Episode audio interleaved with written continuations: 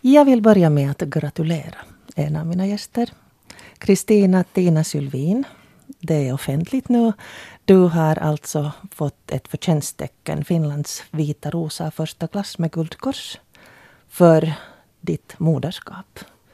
Tack och det är dina barn som har nominerat dig. Ja, tack så hemskt mycket. Ja, det kändes nog lite pirrigt och, och jag blev ju nog lite förvånad när det här brevet kom med, med, med beskedet att jag hade fått det här eh, utmärkelsetecknet. Men mest rörd blev jag nog när, när flickorna berättade för mig att de har ansökt, vilket skedde faktiskt för ett år sedan. Ja, det är ganska lång tid som man ska vänta Det är mycket på. lång tid och den var väldigt omständlig den här ansökningsproceduren. Så att eh, när de läste upp för mig vad de hade skrivit om mig så blev jag nog ganska till mig. Jag tänkte att oj, är det där jag? Men man blir så blind för vad man håller på med när man, när man kör på dag ut och dag in och år efter år. Så man, man reflekterar inte över vad man har egentligen så att säga åstadkommit. Mm. Men tre barn, fem barnbarn i detta nu, två på kommande. Ja. Nu är det ju en hiskelig massa människor som har gått så att säga genom dina händer. Förutom då den gärning du har gjort som lärare och, och som scoutaktiv. Många, många barn. No, jag har alltid varit, ska vi säga, jag har eh, tyckt om att jobba med barn och unga. Det har liksom varit naturligt för mig. Så att den, den saken så eh, föll sig på något sätt, har alltid fallit sig naturligt. Jag har inte så mycket reflekterat över det. det bara har, jag har sökt mig kanske till sådana upp, eh, uppdrag, ska vi säga, där man har haft att göra med unga människor. Mm. Eh, då jag läser vad din ena dotter har skrivit om världens finaste morsa som har fixat balletten, inte nog med att ha en totalförlamad man, vilket vi ska återkomma till, men att dessutom stuva in då honom och tre barn och hund ut i skärgården, ut i Europa på bilturné, ordna jippon och upptåg, påskspårningar och kalas.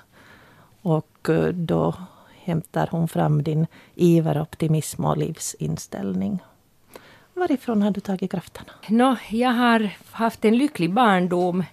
Min mamma har varit en väldigt bra och, och, och mamma på allt sätt. Och min pappa hade också, eh, då när jag var liten så tyckte jag att vi hade väldigt mycket skoj för oss. Eh, jag menar, de deltog ju inte aktivt i, i barnens eh, upptåg och, och lekar som man kanske gör nu för tiden med, med, med barnen. Men, men jag, hade, jag, hade, jag, jag hade en trygg uppväxt. Och sen eh, har jag alltid varit intresserad av, eh, ska vi säga, lek, skoj. Jag, jag fungerar i väldigt... Min, min, I min ungdom så var jag ju mycket aktiv inom scoutingen. Och, och där eh, satt jag ofta i programkommittén då det gällde att hitta på spårningar, eh, sådana här saker som kunde vara lite smått humoristiska och lite roliga. Så det ligger för mig att, och det har kanske smittat av sig så att mina barn också har upplevt det här. Och sen en, eh, en optimistisk livssyn överhuvudtaget. Jag, liksom, jag räknar inte på besvär. Mm. Har du skoj själv? Då när jag har skoj när jag funderar ut det här, det, det är ju någonting, jag skulle knappast göra det om jag inte tyckte om, att om jag inte tyckte om det själv. Men Det är väl så. No, den andra mamman som är här för att vi ska diskutera moderskap och vi ska få lite perspektiv på det så är Johanna Metsämäki som nu då har ganska mycket mindre barn. Ja, jag har två små barn. Jag lever mitt i den här småbarnstiden. Jag är ja, småbarnsmamma. Inget mer, inget mindre, så att säga. En treåring och en Eh, tre månaders baby som här skuffas runt i korridoren utanför. Ja. Du är ganska fast nu för tillfället. Nå visst är jag fast på ett sätt, om man, om man vill se på det så. Å andra sidan så tycker jag ju att min tillvaro också är, är ganska bra. Alltså jag har möjligheter också att, att vid sidan av mitt moderskap uh, hinna med mig själv. Och det, det är någonting som jag är väldigt tacksam över och som jag tror att kanske är en skillnad idag jämfört med tidigare. Om vi återgår till dig Tina, så förutom det här då stora barnaskaran så råkar ju din man då ut för en olycka. Vill du berätta lite om det? Jo, det var 1971. Då hade vi... Eh, jag väntade faktiskt Annika, jag var i sjunde mån, väntade vårt första barn. Och min man hade det här just, eh, han hade fått en, en tjänst vid eh, Nestes fabriker i Sköldvik. Han hade jobbat i två och en halv månad. Och så uh, var vi med våra vänner på deras sommarställe och han dök oförsiktigt och, och i vattnet och, och, bröt nacken. Så att han, han blev liggande på bottnen och blev uppfiskad av, av en, en, en sin vän. Och det visade sig sen att det var en, en ryggmärgsfraktur som är obotlig och han är ju då eh, tetraplegiker, det vill säga eh, förlamad, så både armar och, och ben. Men han har ju dock i alla fall har möjlighet att, att röra på, på armar, men inte, han har inte full, full styrka. Och det här var ju en, en, en väldigt chockerande upplevelse och, och, och, och eh, vi var ju, det var, det var, det var tungt, jag skulle säga. Det, det tog nog mina krafter, hela den här processen att, att gå igenom min, min man låg på sjukhuset och jag själv hade en, en, en sluttent i franska som jag måste, jag måste igenom den för annars skulle mina deltentor ha förfallit. Så jag satt på, på biblioteket på dagarna och så gick jag på kvällen till, till Töle sjukhus och satt med min man till klockan nio på kvällen. Och, och sen föddes Annika och jag hade klarat min tent så att min professor kunde gratulera mig till, till bebin. Eh, sen följde ju en, en, en, en, en period då vi, då vi hade en rehabilitering, då Henrik var på, på det här Kottbyra rehabiliteringsinstitut, så jag var nio månader ensam med Annika i, i en lägenhet som vi fick. Vi, vi, vi, jag flyttade till, till, till Källstrand där jag hade en god väninna som också hade fått barn. Så vi skötte varandras barn. Och eh, Annika hade det svårt i början för att hon, hon eh, hade svårt med att hålla ma maten i sig så att hon, hon spydde. Och jag fick ju vandra med henne på nätterna över barn över axeln nat på natten. Och jag såg när första bussarna kom med, med, med människor som skulle på jobb. Jag vinkade till dem och sa att hej, hej alla vanliga människor. Så det var nog en underlig tid och det, det, det tog på krafterna väldigt mycket. Så att eh, eh Henrik kom hem sen på, på, på, på våren från sjukhuset och så kunde vi börja för första gången ett liv tillsammans som en liten familj. Mm. Och, och, och det här småningom lärde vi oss rutiner. Men du var väl mer eller mindre så att säga ensamförsörjare då i början? Eller jag var, jo, jag var, jag var, det var på det sättet dramatiskt för att jag hade ju ingen, ingen hjälp att tillgå med ett barn som spydde i mina armar. Och jag kände mig nog hemskt uh, orolig för henne. Men hon började småningom att gå upp i vikt så det gick ju nog. Men man, när man ser en, en, en, en, en duktig, frisk Annika idag så kan man inte tänka sig heller att hon har haft en så svår, en, så svår babytid. det, hon var liksom eh, ett problem alltså, med, med det här ätandet. Men att det gick. Där är det kanske då, du har ju en alldeles speciell situation mm. och har mött speciella utmaningar. Men jag tänker på det som du Johanna sa om det att, att du har möjlighet till ett eget liv nu. Och det har kanske också säkert att göra med att din man deltar. Ja, naturligtvis. Alltså, min man är ju på jobb heltid men han kommer ju hem varje dag och han kan hjälpa mig med eller han leker ju mycket med barnen och så där, hjälper med hushållssysslorna och allting gör vi ju tillsammans det är ju kanske en, en grej som, som är det moderna föräldraskapet. Att, att det, det, är en sak paret emellan. Nu talar jag ju då om en familj där det finns två föräldrar. Men, men, men allt det här med, med barnuppfostran och, och hur man tänker om, om, om familjen och, och, och, och kanske det här nästan ideologiska i, i att skaffa barn i dagens läge. Så det, det är mellan, mellan paret och man gör allting tillsammans, nästan sådär som svanarna. Mm. Om man säger som så. och det är ett aktivt beslut att skaffa barn? Ja, det, det är ju ett aktivt beslut i, i dagens läge. Kanske till den grad också att ett aktivt val att, att låta bli mm. att skaffa barn. Att, att tidigare, jag vet ju inte hur det var tidigare, men jag gissar att det var mera kanske en sån här eh, en naturlig följd i den här livscykeln. Att sen kommer de där barnen efter att man har gift sig. Och, så. Men, men, och ibland före. Ja, och ibland före. Och, och, och ja, naturligtvis. Mm. Men, men uh, i dagens läge är det ju parets aktiva val nästan sådär som en ceremoni att nu sätter vi igång. Så var det kanske inte riktigt för oss ändå. Men Hur var det för dig Tina? Var det, var det så att ni hade planerat in första barnet? Nå, eh, no, det var nog faktiskt, jag måste nog säga att det var nog en lite på sätt och vis överraskning för att det här Eh, vi gifte oss 1970 och, och Henrik hade valt att han studerade färdigt först, alltså han blev diplomingenjör från Åbo Akademi och, och gick i militären som ganska sent ska vi säga. Han var ju 27 när han ryckte in. Och, och, och om jag nu får säga så var ju Annika faktiskt ett ett, ett permissionsbarn. Eh, Jag ringde till honom en dag till, till, till eh, ROK i Fredrikshamn och sa att hör du, jag tror att jag är gravid. Och förstås blev vi ju hemskt lyckliga för vi hade ju väntat oss nog att, att skaffa barn men, men kanske inte riktigt ännu då.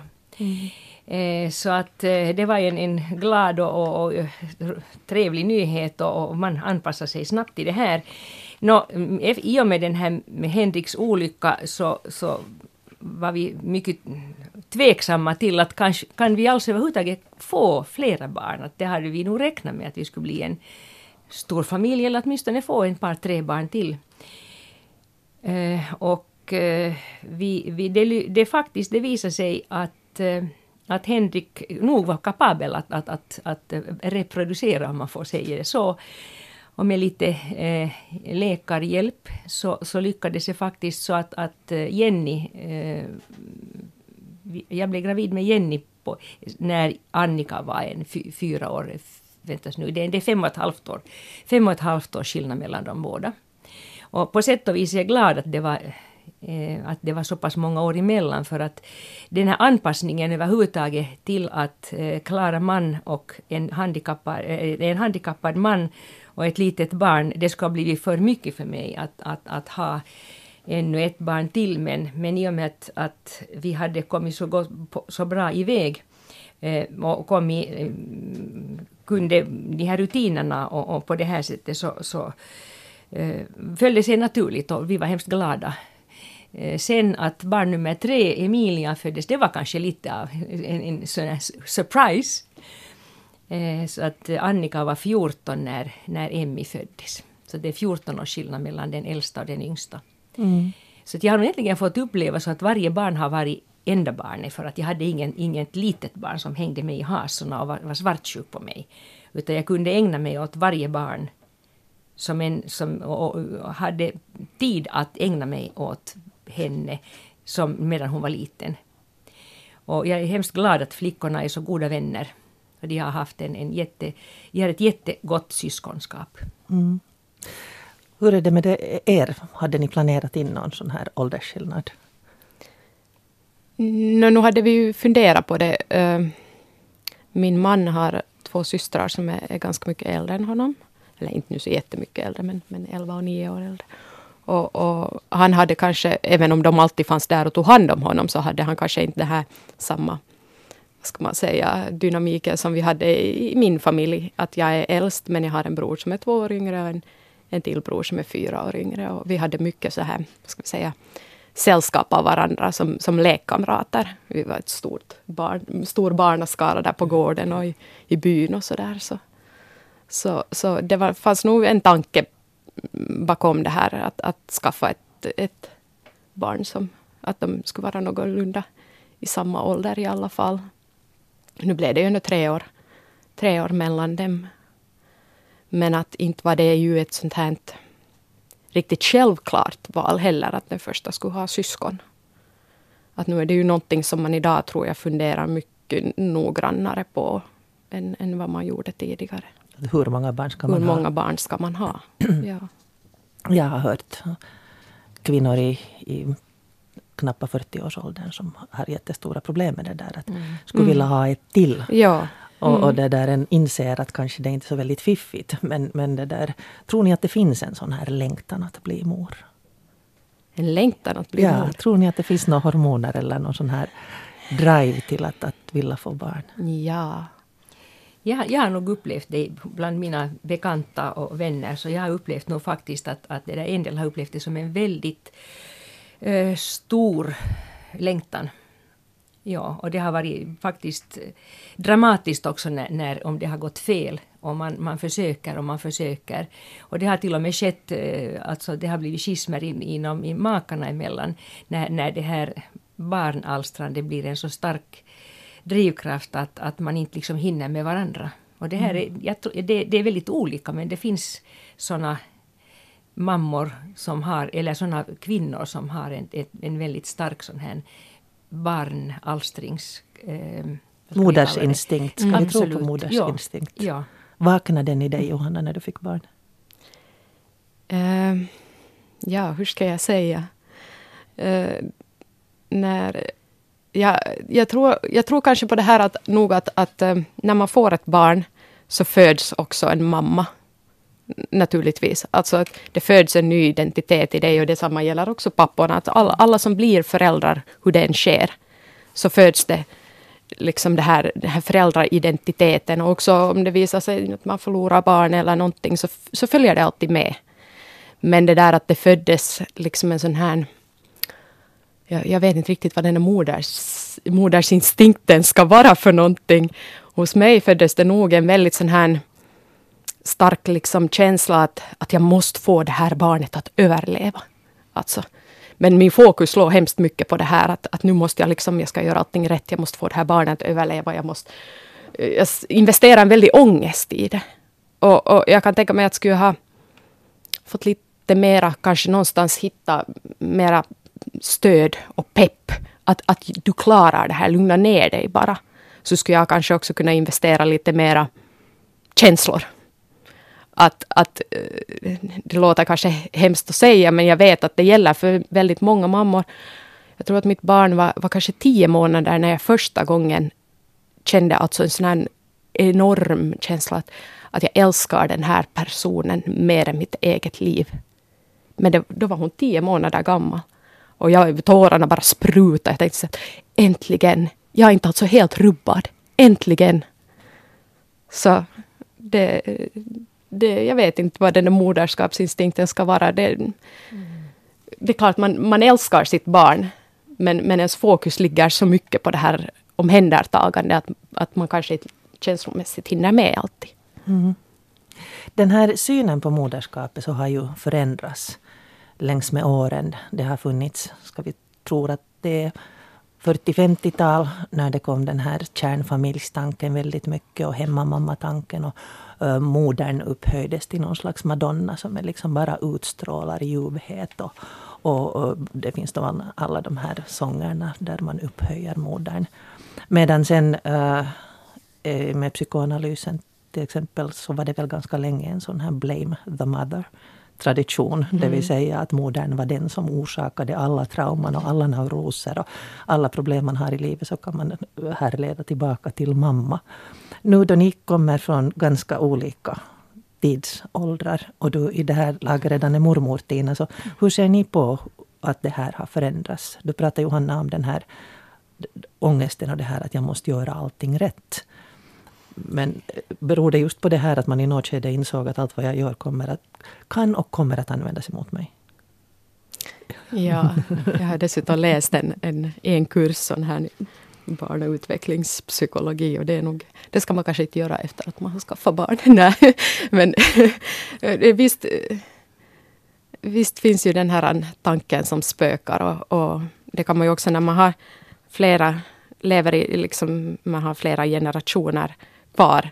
Jag har min mamma, jag har min mormor och min farmor och så där. Så är det ju någonting man nog aktivt funderar på. Att, att vad har gått liksom i arv och vad är, vad är vårt, vår släkts liksom, trauman och, och, och, och icke-trauman och vad, vad, är det som vi är bra på? Hur spelar vårt temperament och våra gener in och sånt här. Det är ganska fascinerande tycker jag att, att tänka på. Och nu när man har lite mindre ångest med andra barn så, så inser man ju att de flesta människor blir ju ändå riktigt bra typer. Att, att man, man får bara försöka ta det lugnt och, och göra så gott, så gott man kan. Var det här någonting som du funderar på? Då? Mm. No, för mig har det varit... Jag har haft en stark vårdinstinkt ända sedan jag var liten. Jag var sån här som tyckte om att, att eh, jag, jag, jag, vårdar små fjäringslarver och grodyngel och jag har varit sån här vårdare och små möss och allting. Så att när jag fick mina barn så har jag alltid haft en stark vårdinstinkt och det har fallit sig naturligt. Jag, jag har nog inte i, i, i princip varit rädd att, att, att, att barnet skulle dö och, och vårdinstinkten har nog tagit över. Men jag, jag kände nog en väldigt stark kärlek till mina barn. Så fort de föddes så fick jag en sån här otrolig liksom, lyckokänsla. Och det har, det har jag alltid tyckt att, att äh, har varit liksom för mig en, en dominerande. Äh, men äh, du frågar alltså hur jag, hur, hur jag liksom förhåller mig till, till jag skulle säga jag tycker inte att, att mitt sätt att uppfostra, eller vad ska jag säga, barn då när de var, visserligen det var ju då en, en hel del år sedan, sen 71 så har det säkert ändrat sig till dagsdatum men, men, men eh, jag skulle säga att, att den största skillnaden var nog den som, som när min mamma, när jag var liten, för då var man ju väldigt strikt med det där att, att mat tiderna skulle hållas. Du, fick, du måste väcka barnet med fyra timmars mellanrum. Vare sig de ville ha mat eller inte. Och det blev sen, man gick enligt klockan och min mamma la oss eh, sju, halv åtta tiden och dörren stängdes och oberoende av hur mycket vi skrek så öppnades inte dörren. Och jag har nog inte tagit skada av det tror jag. Men jag menar sånt gör man ju inte längre. Barnets rytm följer man ju på ett helt annat sätt. Men, men det som eh, vad ska vi säga, traumor som jag kanske som mina barn kan ha möjligen upplevt eh, senare i livet om, om de ser tillbaka på sin egen tid som, som, som små. Så eh, den, får, man får ju nog feedback senare och, och, det som var kännetecknande, ska vi säga, för det första barnet var att jag jag hade inte samma rutiner och jag var lite stressad. Och det påverkade nog, och hon har efteråt sagt åt mig många gånger, att, att hon led av att jag var stressad. Och att hon hade behövt mera lugn på ett helt annat sätt än vad de, de, de yngre syskonen kände på det sättet att, att man gör omedvetet så kan det hända att man gör fel och man, man, man, man får veta det, eller senare framgår sådana saker som man hade bort tänka på. Men vi hade ingen, jag hade ingen hjälp och jag hade ingen rådgivning heller på det sättet. Att eh, jag lät tyvärr då mitt temperament kanske lite för mycket eh, skena iväg. Så att jag, jag att jag, jag, hon, hon faktiskt. Jag kan ju berätta att, att eh, när vi skulle, vi skulle fira jul så var vi hos mina svärföräldrar och jag skulle packa iväg oss och packa iväg julklapparna och ta med allting som skulle vara där för de här några dagarna. Jag vet inte om det var det som var orsaken men hon, blev alltså, hon hade såna magplågor och hon låg sjuk hela julafton och ännu juldagen. Så att jag måste gå till hälsocentralen och fråga är det blindtarmen hon lider av. Men det visade sig att hon var så stressad. Mm. Julen stressade henne. Och jag hade ju ingen aning om det här när jag var mitt uppe i det hela. Du har ju berättat för mig här inför den här diskussionen att du har pratat mycket med din mamma och mormor och farmor kring de här frågorna. Är det något sånt som ni har också diskuterat, hur, hur du upplevde barndomen? Ja, en del kanske. Hur jag upplevde barndomen. Också hur de upplevde sina sin uppväxttid ganska mycket är jag väldigt intresserad av. Och det är ju nog intressant att se också att hur, just som, som du sa, att med det första barnet är man kanske lite... Mm. Man, man lär ju sig med tiden och också det här att man hur ens eget temperament spelar in. Och man, man kanske ser det först när barnet är några år gammalt, hur ens temperament de facto har präglat det här, det här barnet. Och, och det som jag tycker att är intressant att se är ju också hur, ja, man, man får ju med, med det andra barnet får man då så att säga en ny chans. Det första barnet är ju tyvärr lite av en provkanin. Ledsamt mm. sagt. Mm. Men också tycker jag att det är fascinerande och, och förtröstande att se att, att fast man kanske upplevde då att, att jag upplevde min mamma också som lite stressad och, och hon upplevde sin pappa som lite stressad. Att hur de också kan bli mildare till temperamentet efterhand och, och nu med sina barnbarn igen ge dem mm, all sin ro och, och, och kärlek och, och på det viset finnas där som en slags sån här skyddande faktor, resiliens mot mitt ganska häftiga temperament just nu. Är du annorlunda som mormoren? Jo, jag måste nog, jag måste nog det här säga att, att man tar ju det med att, att ha barnbarn är ju det är rena nöje. Dels har jag ju inte eh, det eh, ansvaret utan mera nöje på min sida men, men det som man kanske inte hann med som mamma så kanske man hinner bättre med sina barnbarn. Det är många som säger så att, att eh, man ägnar ganska mycket den tid man har Eh, då barnbarnen kommer så vill man ju gärna vara till för dem på ett helt annat sätt. Eh, och, eh, men, men om jag nu ännu får säga så här så, så jag tror nog att, att det viktigaste när man har barn så är nog det där att du ska, vara, du ska nog vara närvarande. Du ska, du ska ägna din tid åt dem för att eh, det är en, det är en dels går ju de här olika faserna går hemskt fort och de förändras. Som, som småbarn är de annorlunda, sen kommer trotsåldrarna, sen kommer tonåren, sen kommer allt det. Att du ska ha en viss beredskap att alltid så att säga omorientera dig och kunna mm, på något sätt vara beredd på att, att det här barnet är inte likadant under hela sin uppväxttid utan det kommer en massa med olika faser. Och, och som spädbarn behöver de kanske den här kroppskontakt och närhet och vård.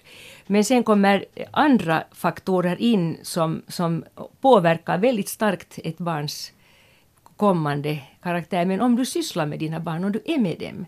Vi har nu rest ganska mycket, alltså suttit i bilen, fem personer och man blir, man blir väldigt, man kommer varandra väldigt nära. Och då har man liksom ljuvliga de tiderna man, man lyssnar på alla Karakels spektakelsånger från, från eh, kassetterna och läste sagor och, och, och, han, han diskuterar med barnen på ett helt annat sätt än om de, man, man flyger och flänger. Men man, man sitter i bilen och då är du där. Och närvaron är total. Nå, hur förberedde ni er för moderskapet? Läste ni in er eller fick ni råd av äldre kvinnliga släktingar eller grannar eller rådgivningen? Eller var det liksom ett, sån här, ett projekt eller en process att förbereda sig för att bli mamma? Jo, det var det nog. Och som sagt, det här utbudet och tillgängligheten av information idag är ju alldeles enorm. Och det tror jag nog bidrar till att den här graviditetstiden kan bli ganska stressande.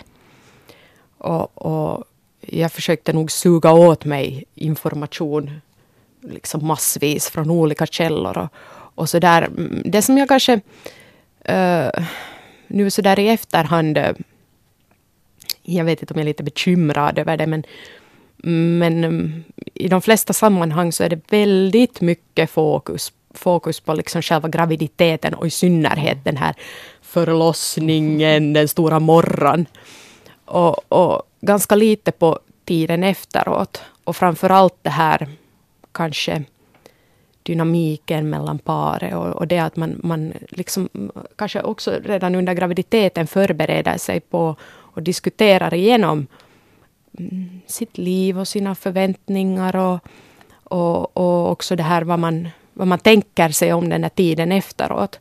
Man blir väldigt kär i den här fantasibilden av, av sig själv som förälder innan man, man sen får barnet.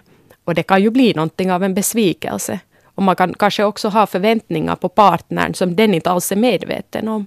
Som sen inte förverkligas, alltså efteråt. Att, att jag tror att, att det här skulle vara minst lika viktigt som att, att sitta på någon slags uh, andningsövnings-yogakurser. Jag bara kommer ihåg att, att det där då på, på, på 70, 60 och 70-talet så, så var ju de här Spock och de här eh, Kerstin Thorvalls, de här eh, uppfostringsmetoderna som folk faktiskt eh, följde slaviskt och de var ju ganska hemska.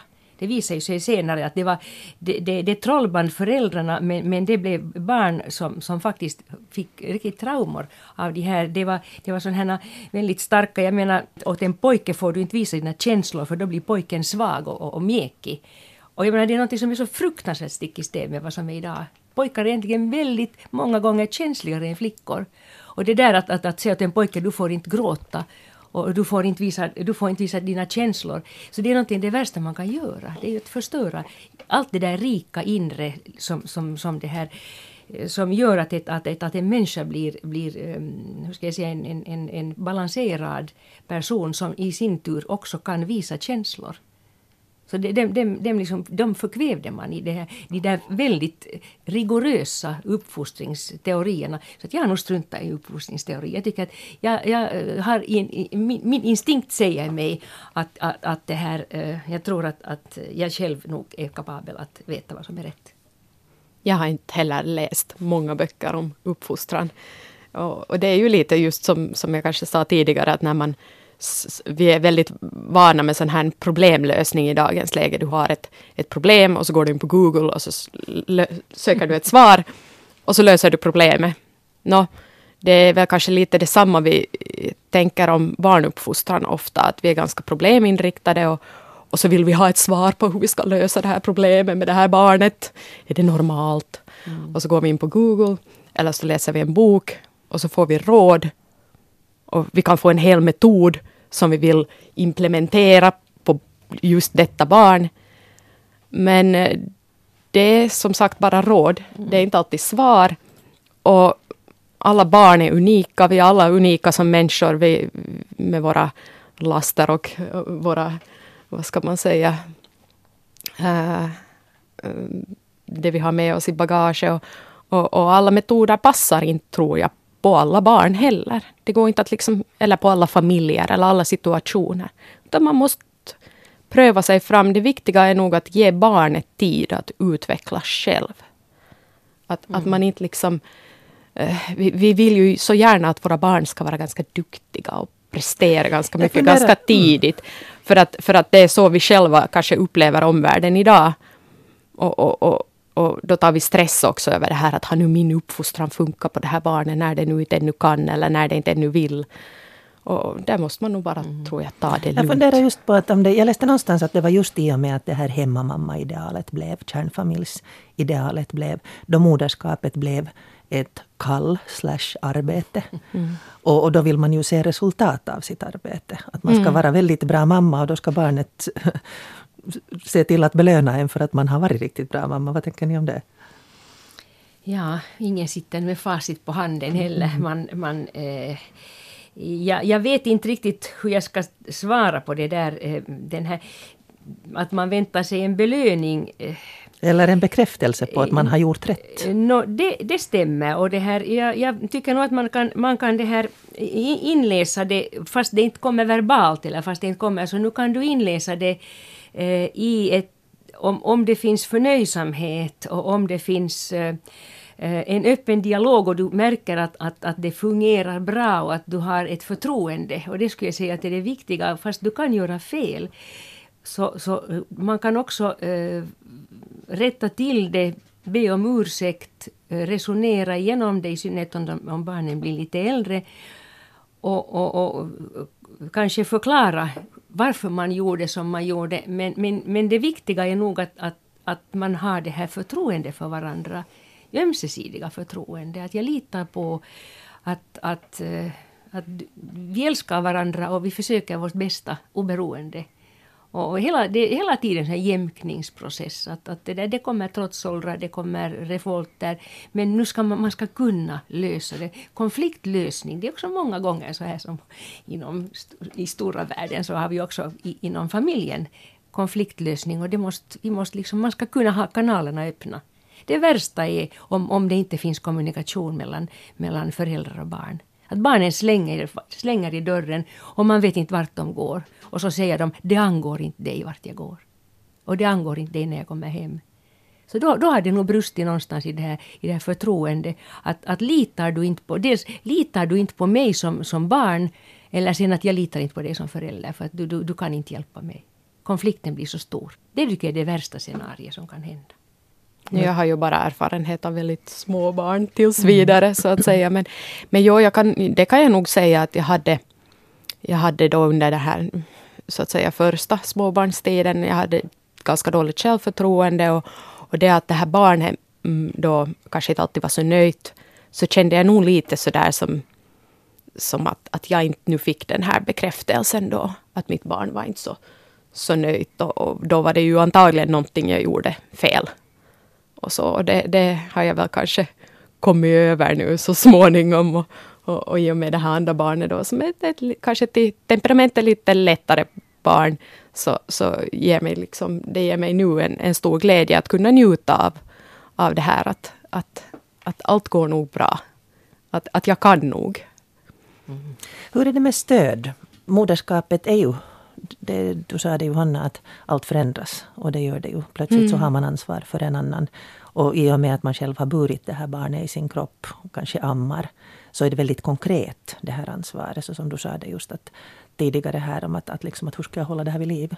Jag känner igen det från mm. mina, mitt första också, eller egentligen med alla barn. Att den där mm. riktigt spädbarnstiden. Att den här känslan av att oj, jag har någon totalt värnlös som jag ska ta hand om. Så hur har ni fått stöd i ert moderskap? Vem, vem och var och hur? No, jag hade ju faktiskt då med, med, med, med Annika så hade jag ju jag hade stöd nog, jo, men, men, men inte det där konkreta stödet i, i den här konkreta situationen. Och jag kunde inte ringa till min mamma och väcka henne eller, eller gå till grannfrun som vi var jättegoda vänner. Hon hade själv ett barn som var en månad äldre. Jag kunde inte ringa till någon i min nöd, faktiskt. Inte någon. Utan där fick jag nog helt enkelt bara stålsätta mig själv och säga att... Och där var det faktiskt nästan så att jag tänkte på överlevnad med henne. För det var så pass... Eh, det var så dramatiskt nog det där när hon inte, liksom ingenting hölls i henne. Mm. Hur var det här psykiska stödet? Hur var det med uh, liksom släkt och vänner, äldre kvinnor? Vet du, jag hade sen inte tid att så mycket tänka på mm. att får jag stöd inte. Men jag hade ju vänner. Alltså de, de, jag menar, jag fick, men, men eh, ska vi säga att, att nu, nu det, det, det kom nog hemskt mycket på mig själv. Och kanske jag inte heller vände mig så aktivt. Jag sa att jag ska klara det. Jag ska klara det. Men det tog nog kraften ur mig. Så att det tog två år innan jag orkade börja ta itu med mina studier på nytt. Det första året var liksom förstås helt omöjligt. Och det andra var ett sånt här konvalescensår då jag liksom eh, helade mig själv in, invärtes. Så att eh, jag har inte heller aktivt sökt stöd. Jag har trott att jag klarar det själv i min egen styrka. Mm. Men du sa det att du hade en ett väldigt liksom, säkert modeller från din egen barndom. Du sa att du hade en lycklig Möjligen, barndom. så mamma var en, en, en pragmatisk mamma och hon var alltid redo att hjälpa. Hon har ställt upp massor, hjälpte hon då när, när barnen var små. Men jag menar sån här psykisk hjälp på, på det planet, så det, det, det, jag har nog fått gå till mig själv. Mm. Och jag fann otroligt mycket styrka i mig själv. Jag trodde inte att jag hade så mycket styrka som jag hade. Och det har jag fortfarande, ska vi säga, att mina, mina problem, typ eh, skola, eh, besvär med, med ungdomar och med elever, så har jag nog nästan löst själv. Jag gick ut med hunden, ut och vandrade i skogen och jag liksom kontemplerade för mig själv. Jag gick igenom det här, jag analyserade och jag kom på lösningen själv. Vad säger du Johanna? Ja, som jag sa riktigt i början så, så vi har ju haft det väldigt bra. Det har inte gått någon nöd på oss.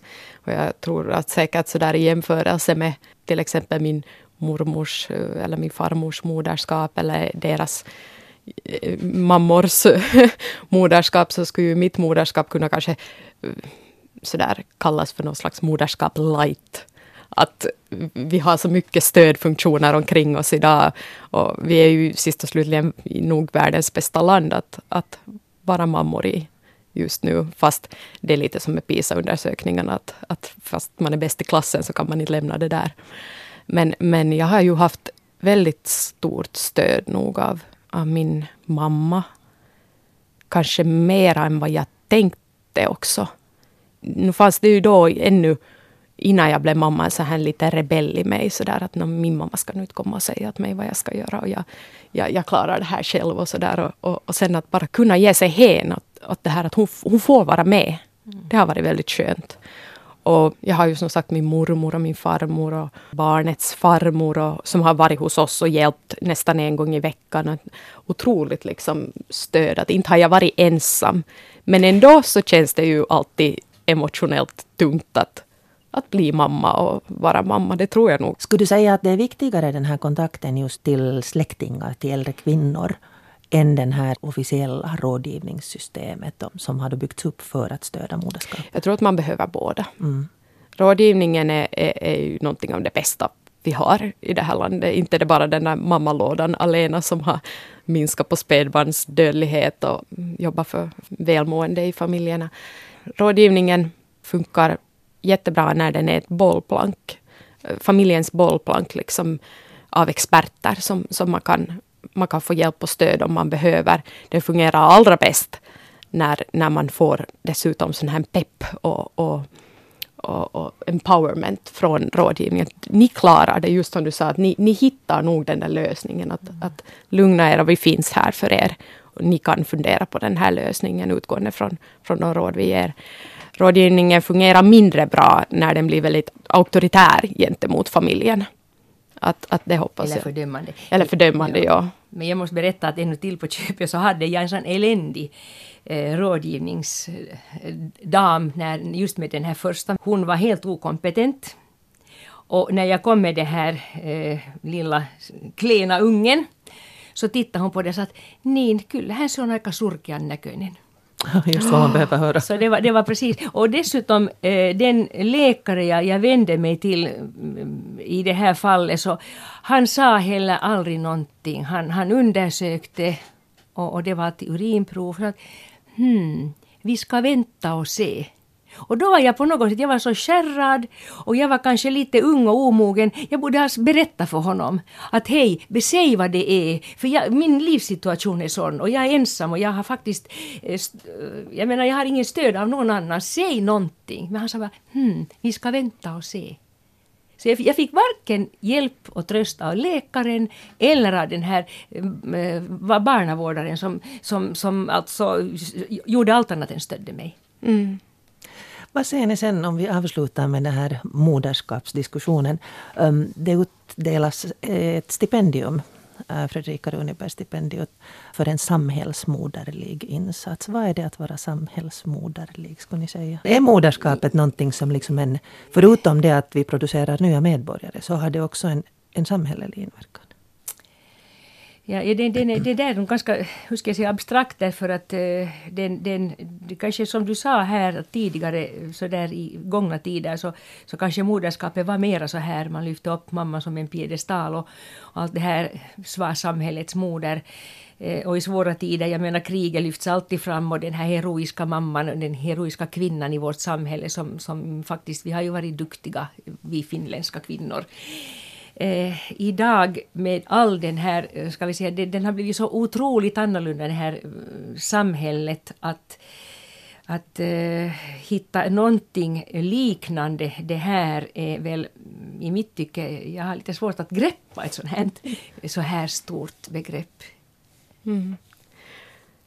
Ja, där jag hoppas det inte låter själviskt nu, alltså att om jag pratar om, om samhällsmodern i mig själv så har det här um, moderskapet nog väckt en, en större sån här vad ska man säga, empati och förståelse för andra människors situation. Mm. Och också en, en vilja att ännu mer så att säga bidra till ett, till ett eh, barnvänligt eh, samhälle. Och det tror jag nog att i dagens läge att mm, tidigare talade man då liksom om den här familjen som samhällets grundpelare och nu har vi då gått kanske mera till det här individens självförverkligande, att, att familjen är nu en av flera beståndsdelar i samhället. Men jag tror nog att familjerna på det viset fortfarande utgör liksom samhällets kitt. Därför för att, att det är ju i familjerna och i den tidiga barndomen och uppväxten som grunden för sunda människor, alltså både på ett fysiskt och psykiskt och, och, och samhälleligt plan, liksom, där de utvecklas och, och, där deras identitetsbygge blir till och så där. Och tar vi inte hand om familjerna så går ju nog ganska mycket åt skogen för hela samhället och landet. Att, att jag är nog fullständigt övertygad om att varenda euro vi satsar på barnfamiljerna och, och, och varenda resurs vi riktar mot dem så kommer att betala sig tillbaka mångfalt.